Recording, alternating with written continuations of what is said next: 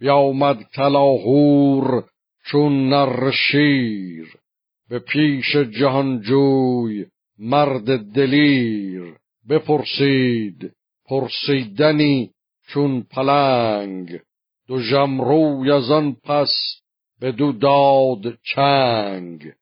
بیافشارد دست سرفراز پیل شد از درد دستش به کردار نیل نپیچید کندیشه زور داشت.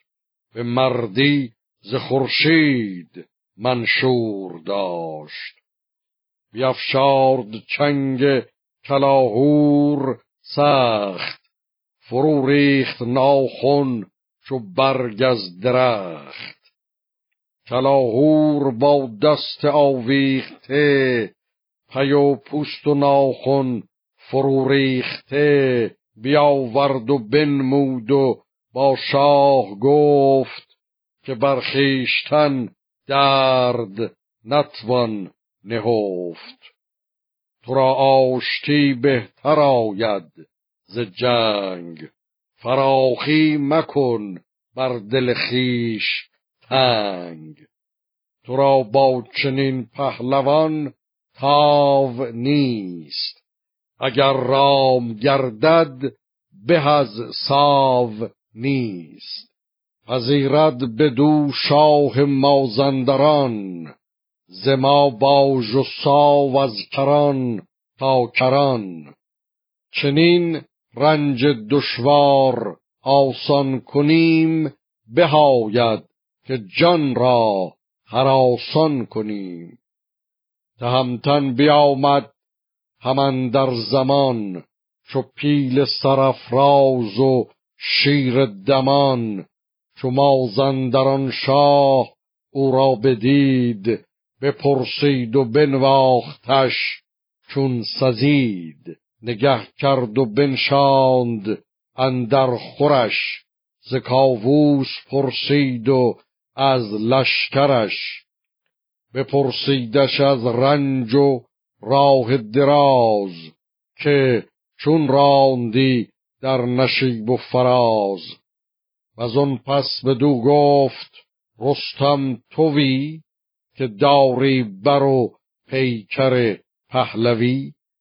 چنین داد پاسخ که من چاکرم اگر چاکری را خود اندر خورم.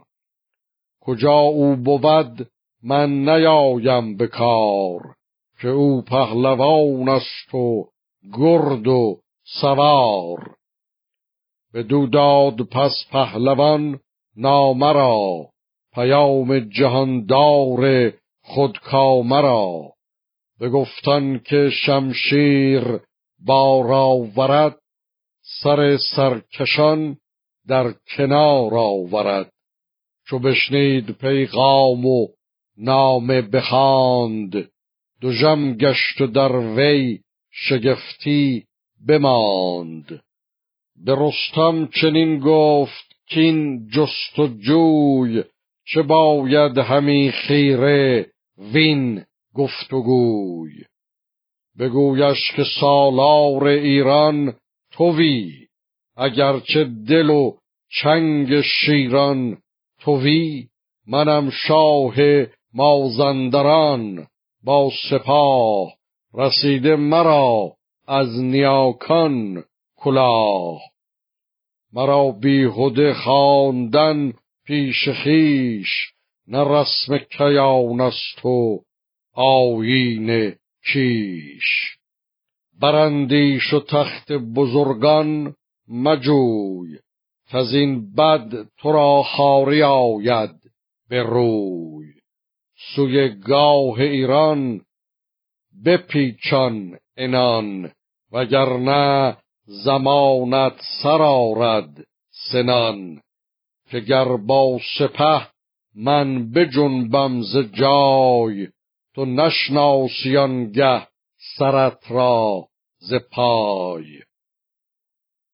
تو افتاده ای بی گمان در گمان یکی راه زهگی رو بفگن کمان.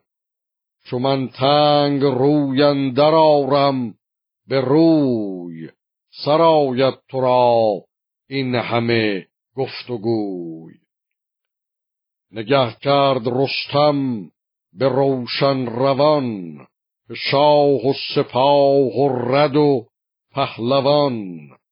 پسنده نیامدش کردار اوی.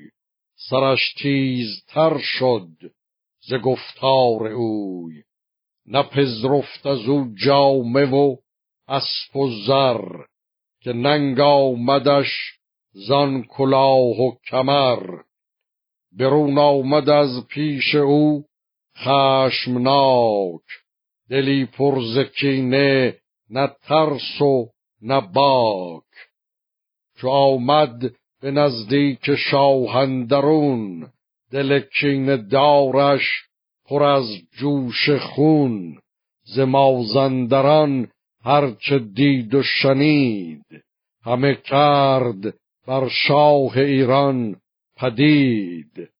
و آن پس ورا گفت مندیش هیچ دلیری کن و رزم دیوان پسیج سواران و گردان آن انجمن همه خار و زارند بر چشم من.